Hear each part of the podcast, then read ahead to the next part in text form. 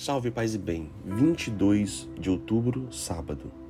Proclamação do Evangelho de Jesus Cristo segundo Lucas. Naquele tempo vieram algumas pessoas trazendo notícias a Jesus a respeito dos galileus que Pilatos tinham matado, misturando seu sangue com um dos sacrifícios que ofereciam. Jesus lhes respondeu: Vós pensais que esses galileus eram mais pecadores do que todos os outros galileus por terem sofrido tal coisa? Eu vos digo que não.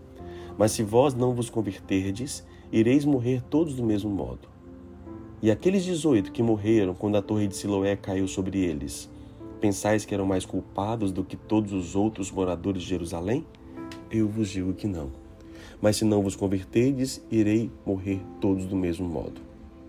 E Jesus contou esta parábola. Certo homem tinha uma figueira plantada na sua vinha, foi até ela procurar figos e não encontrou. Então disse ao vinhateiro: Já faz três anos que venho procurando figos nesta figueira e nada encontro. Corta-a. Por que ela está inutilizando a terra? Ele, porém, respondeu: Senhor, deixa a figueira ainda este ano. Vou cavar em volta dela e colocar adubo. Pode ser que venha a dar fruto. Se não der, então tu a cortarás. Palavra da salvação. Esta ideia que ainda é presente em muitas pessoas, que Deus nos castiga diante de situações que nós fazemos de errado, inclusive a morte. Morreu porque era um castigo de Deus, porque a pessoa fez errada, ou uma doença que veio. Nós temos que tirar isso da cabeça, gente. Deus não sai punindo os seus filhos desta maneira. Deus é amor. Enquanto nós não entendemos isso, é difícil nós crescermos espiritualmente na imagem de Deus. Deus é amor.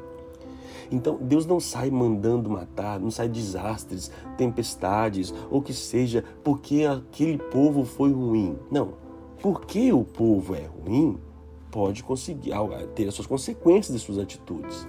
Mas também nem todo mundo que morre ali é como se fosse algo é, premeditado por Deus na pandemia, nós somos melhores porque estamos aqui vivos os que morreram são os piores, são mais pecadores? Não, não.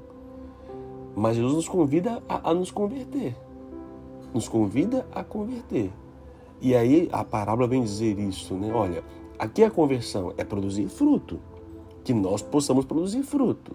Ele não vai, ele não vai cortando de medicina, não dei fruto, ele não vai cortando, não, ele é paciente, ele espera, ele, ele cava em volta, ele coloca adubo, ele nos espera a todo momento. Não é na primeira vez porque eu não dei fruto, ele vai sair cortando. Isso é na lei dos homens, que são impacientes, que agem intempestivamente. Deus não. Deus age no amor e por amor. Por isso, mesmo que não tenha dado fruto ali, ele vai esperar.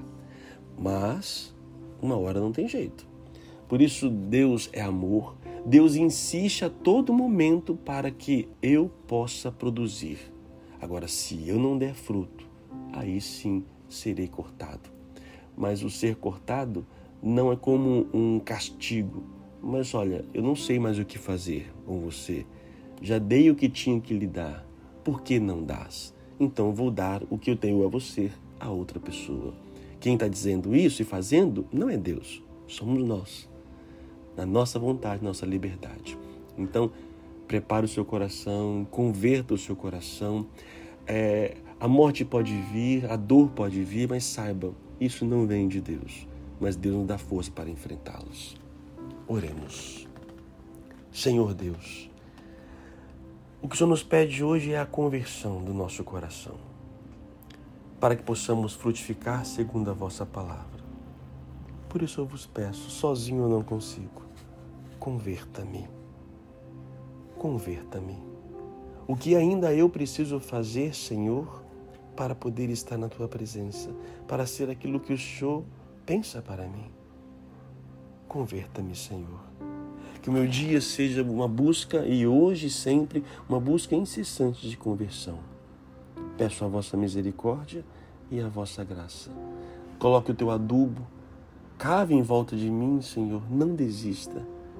Eu ainda quero dar muitos mais frutos na vossa presença, na vossa misericórdia.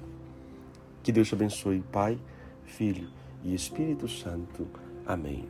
A palavra é converter. O que você precisa de conversão? Em que? Reza na sua oração de hoje.